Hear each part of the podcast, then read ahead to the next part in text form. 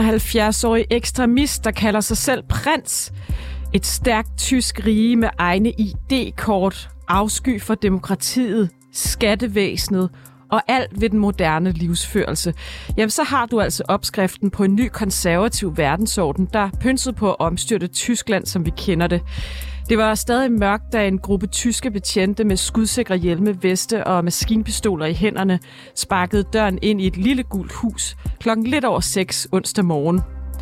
Betjentene var en del af en samlet politiaktion, hvor mere end 3.000 betjente i en koordineret indsats stod til mod over 130 adresser. Mindst 25 personer blev anholdt og mistænkt for at være en del af en højere ekstremistisk terrorgruppe. En gruppe, som politiet mener planlagde at storme parlamentet for at omvælte styret og genetablere landet med inspiration fra det tyske rige anno 1871. Men hvad er det præcis, de terrormistænkte drømmer om? Og hvad er det for en bevægelse, de er en del af? Det undersøger vi i dagens udgave af rapporterne, hvor vi også stiller spørgsmålet. Skal vi være bekymrede for højere ekstremisme i Danmark? Velkommen indenfor. Mit navn er Sanne Fanø.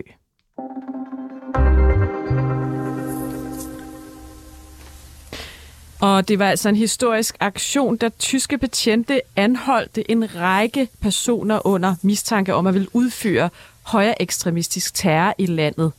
Nu har vi dig med, Lasse Solsunde. Du er vores korrespondent i Tyskland, og du er med fra Berlin. Velkommen til. Tak skal du have. Og først vil jeg gerne høre dig. Vi talte også med dig i går, men er der kommet nyt om sagen i dag? Ikke forstået på den måde, at man så at sige, har fanget nogle større fisk, end dem man, man fangede i går, men øh, som vi ved fra sådan nogle, øh, øh kan man sige, retsier, store retsier, det er jo, at, at der kommer sikkert snart en anden bølge, fordi så er man jo begyndt at læse, lidt, læse sig ind på at det bevismateriale, man har indsamlet, og så støder man sikkert på nogle navne, som... Øh, som, øh, som gør, at, at, øh, at man tager en runde mere, så at sige.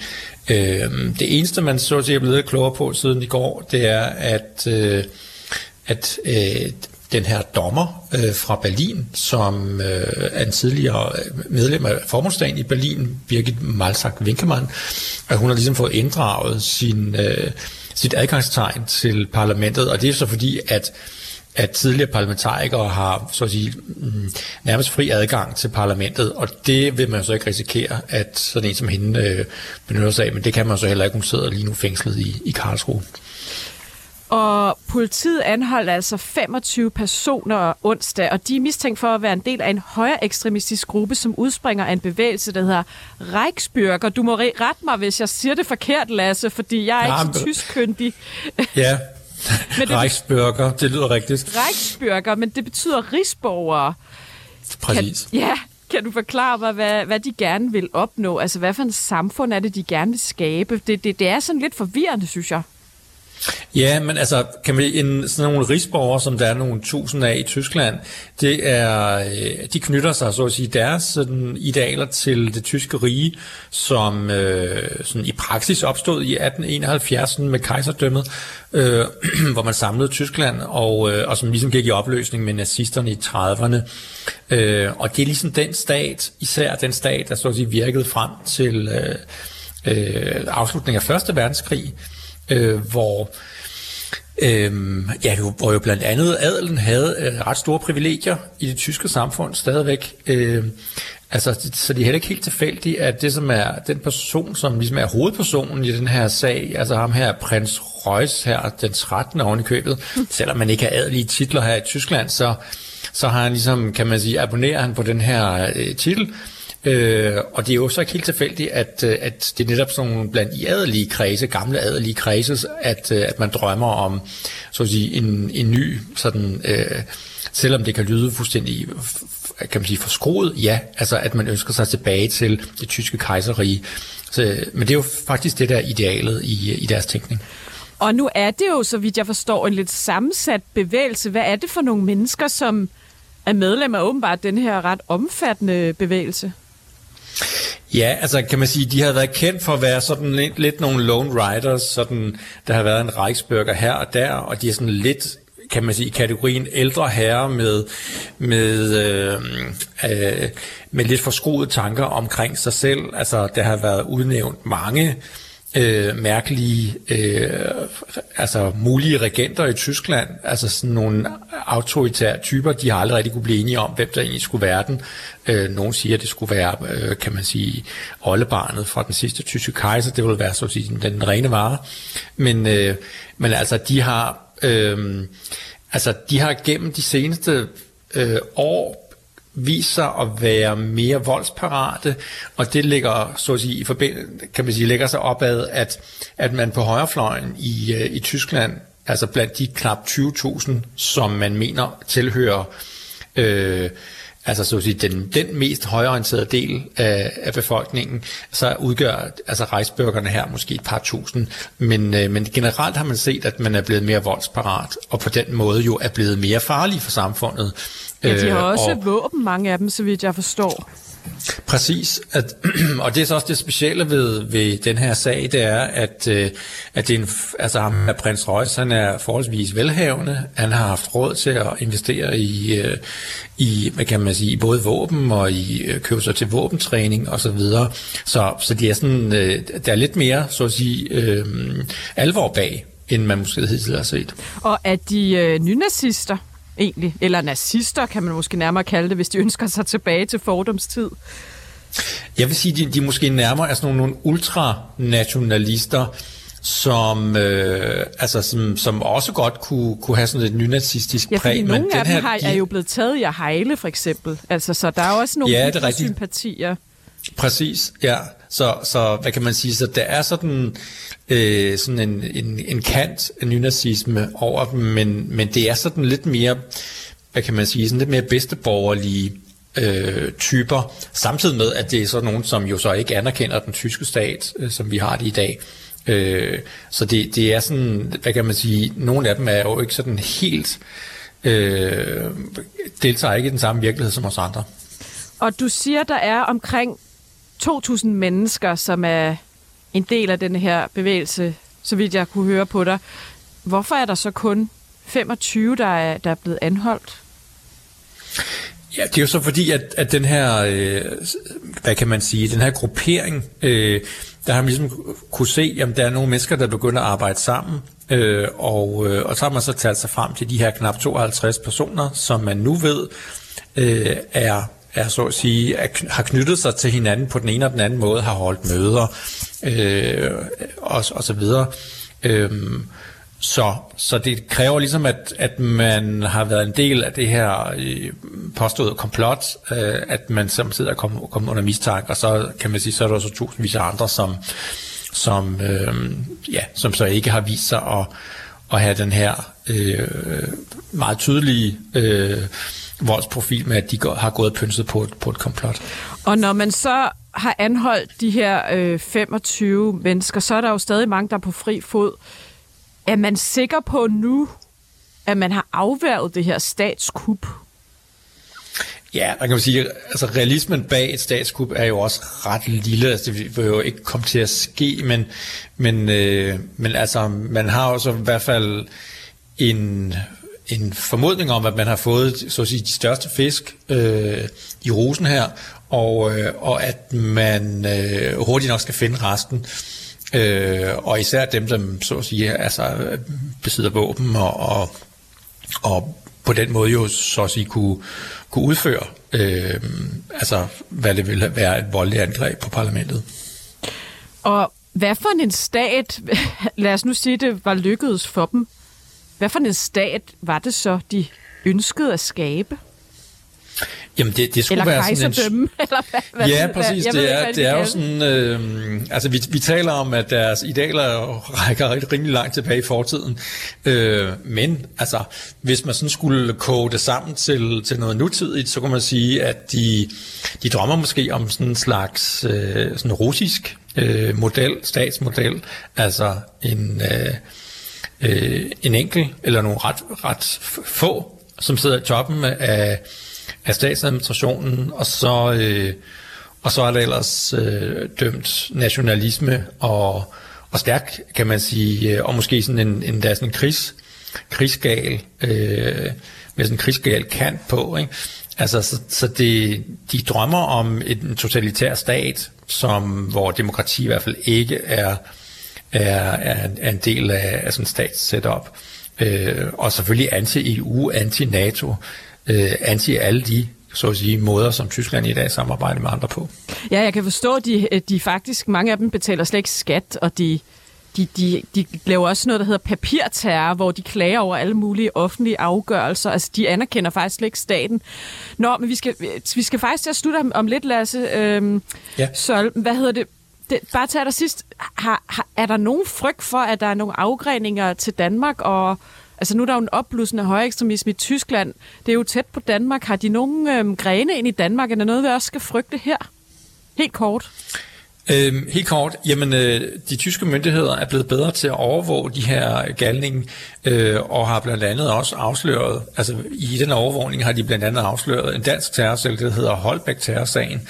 Øh, så øh, på den måde så er øh, myndighederne blevet bedre til at overvåge, men så begynder man jo også at kunne se, at, øh, ja, at, at der er forgreninger ud til andre lande, også til Danmark. Men det gode, er, det gode nyhed er jo så, at det bliver afsløret i tide. Så det er ikke noget, vi skal gå og frygte helt vildt. Tak fordi du var med, Lasse Sol Sunde. Du er vores 24 korrespondent i Tyskland fra Berlin. Selv tak.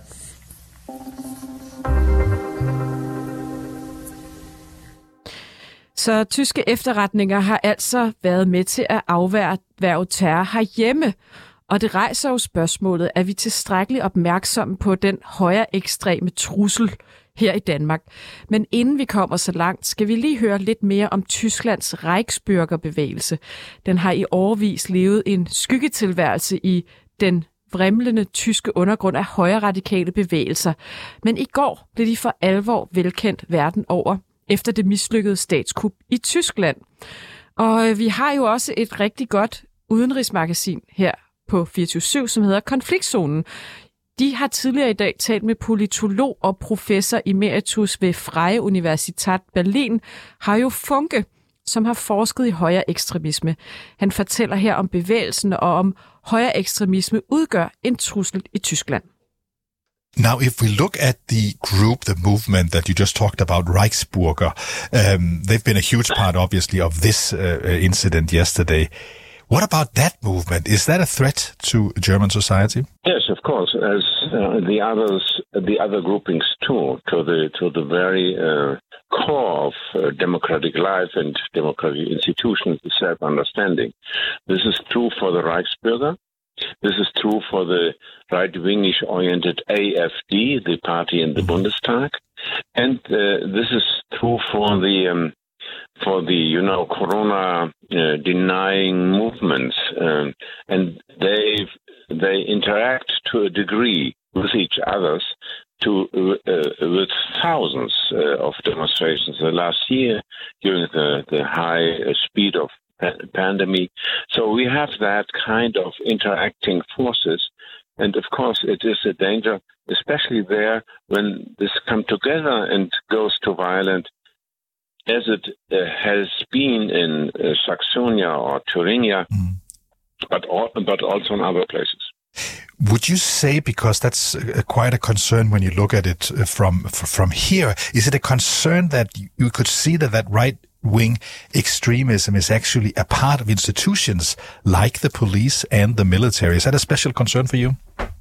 Yes, yes. Uh, they are networking, and uh, we have uh, the, the, security institutions haven't have not a total control of, of these tendencies.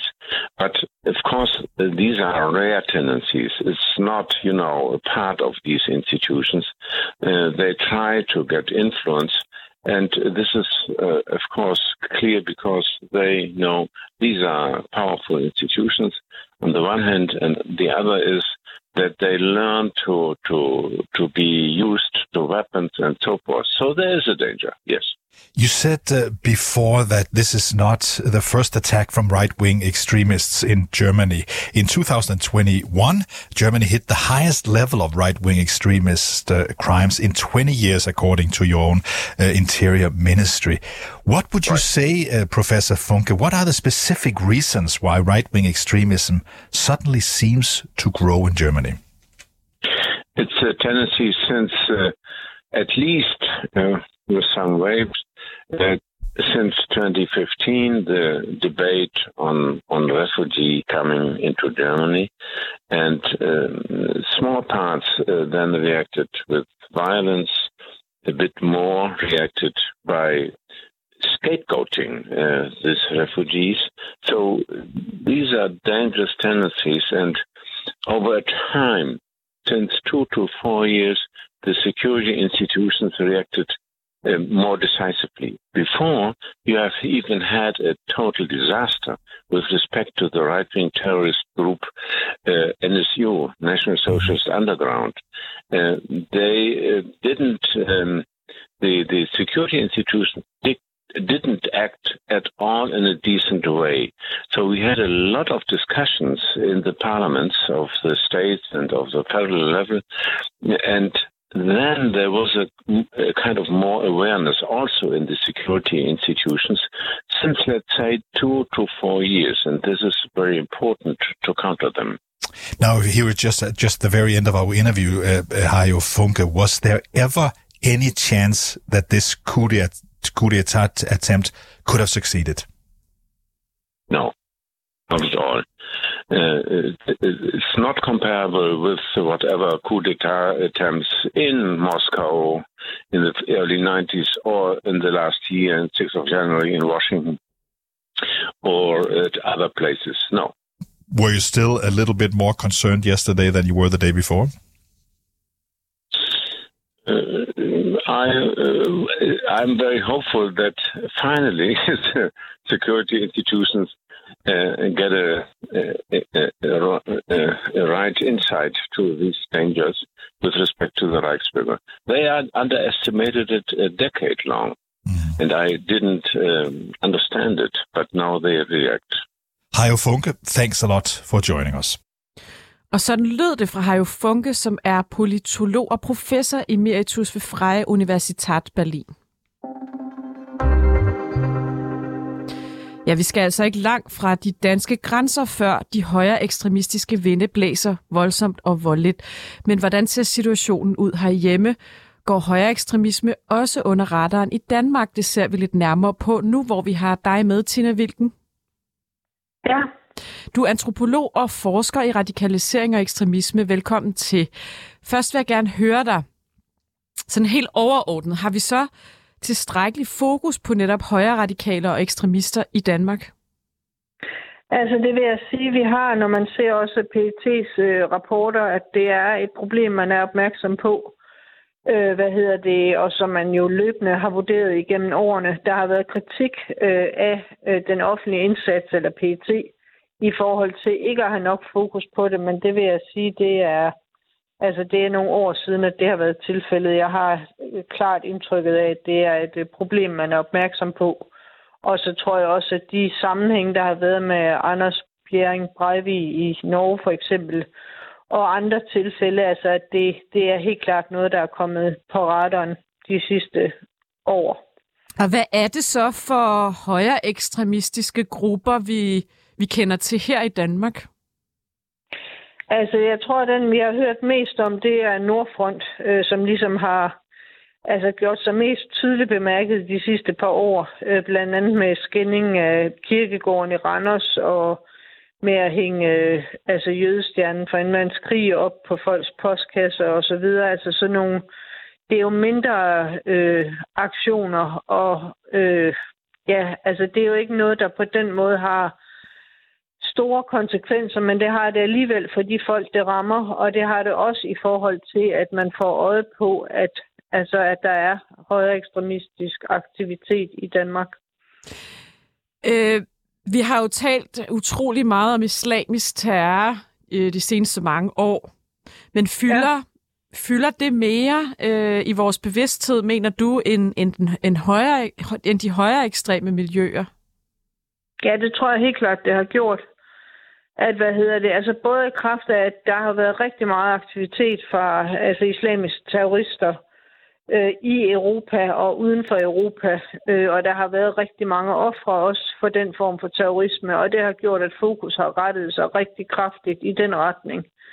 Men når det så er sagt, så tror jeg, at de færreste vil tænke, at Sverige og Norge er de lande i, i den vestlige verden med flest ofre for øh, højere ekstremistisk vold. Så altså, der er nogle dagsordner, der har ligesom altså, lukket perspektivet lidt og rettet fokus hen mod islamisk terrorisme, men det tror jeg også er under forandring.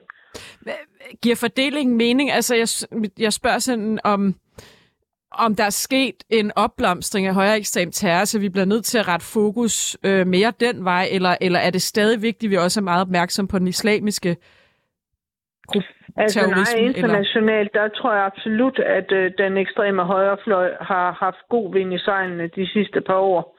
Og også både nu, øh, hvad hedder det, altså da, at Trump har været der, øh, han har i tale sat ting på nogle ja, højere ekstreme måder, altså, altså brugt ord og øh, introduceret scenarier osv., som har gjort, at sådan nogle grupper har fået mere vind i sejlene, og så er der også nogle copycat-effekter, at man lader sig inspirere af hinanden øh, internationalt. Men hvad er den største trussel lige nu, den højere ekstrem eller den islamiske? Det skal jeg ikke kunne sige på den måde. Øh, altså jeg vil sige, at det er helt klart er to miljøer, man bør følge begge to. Altså jeg tror ikke, at den islamiske øh, terrorisme er en, øh, altså, en trussel, du bare kan ignorere eller øh, lade være med at fokusere på, men jeg vil sige, at man skulle have lige så meget fokus på den ekstreme højrefløj. Og hvad er det så, der er på spil i, i Danmark, når vi ser den her opblomstring? Hvad er, det, hvad er det, vi bliver inspireret af? Altså i de højere ekstreme miljøer? Hvad tænker du på, eller hvad mener du? Jamen, jeg mener, hvorfor... Hvad, hvordan kommer det til udtryk i Danmark, den her opblomstring? Altså, hvad er det? Er det nogle internetfora? Er det, jamen, som du siger, Trump? Er det Altså, Danmark har heldigvis, kan vi sige, ligget lavt øh, i forhold til højere ekstremisme generelt, og synes stadigvæk at gøre det, også hvis man ser på PET's vurdering. Mm. Men hvad hedder det? Det synes så samtidig også som om, at, øh, altså, at der er flere flere, du tilbydes flere flere forklaringsmodeller, som er inspireret af det ekstreme højre på nettet, for eksempel. Og der er der jo en masse debatfora også, øh, hvor at man finder den her type tankegods. Og der kan man jo sige, at det er meget uheldigt med nettet med, at det altså genererer mere af det samme. Hvis du først begynder at google på sådan nogle ting, eller du bliver involveret i fora, hvor den her form for diskussioner foregår, øh, der hvis du klikker eller øh, skriver bestemte ord, at der kan du let blive tilbudt mere af det samme materiale, så du på den måde tillæres øh, nogle særlige forklaringsmodeller på verden. Ja, vi har jo også set nogle, nogle små øh, opblomstringer af, jamen det kan jo både være kvindehad, det kan være fascination af våben, det kan være racisme, det kan, være, det kan jo have forskellige ansigter. Kan vi være sikre på, at man i Danmark har det nok på radaren til, at man også kan forebygge terrorhandlinger eller ja, statskup, planer om statskup, som vi har set i Tyskland? Ja, det vil jeg absolut sige, man mm. har. Altså, der er jo en, øh, hvad hedder det, en meget øh, både veletableret øh, forebyggelse i Danmark, altså hvor vi har haft fokus på de her problematikker igennem de sidste øh, x antal år. Og man kan også sige inden for forebyggelse generelt, at du har SSP-modellen for eksempel i Danmark, hvor mange forskellige aktører arbejder sammen, øh, hvor man også har kontakt med måske øh, ja, altså folk, der arbejder i øh, mere sociale sammenhæng, altså sådan, at du har kontakt med unge, som jo er dem, der mm. lettest lader sig rekruttere, fordi de har ikke så godt overblik, måske som en ældre person vil have, altså, men vi har et, øh, en stærk forebyggelse i Danmark, vil jeg helt klart mene. Betryggende, dejligt at høre, Tina Hvilken, antropolog og forsker i radikalisering og ekstremisme. Tak fordi du var med os i dag. Velbekomme. Tak fordi du lyttede til reporterne. Jeg håber, du blev lidt klogere på både situationen i Tyskland og i Danmark. Mit navn er Sanne Fanø. Du har lyttet til reporterne på 24 /7. Hvis du kunne lide programmet, så gå ind og tryk abonner på din foretrukne podcasttjeneste, eller lyt med live mellem 15 og 16 på 24 /7. Tips kan altid sendes på reporternesnablag247.dk.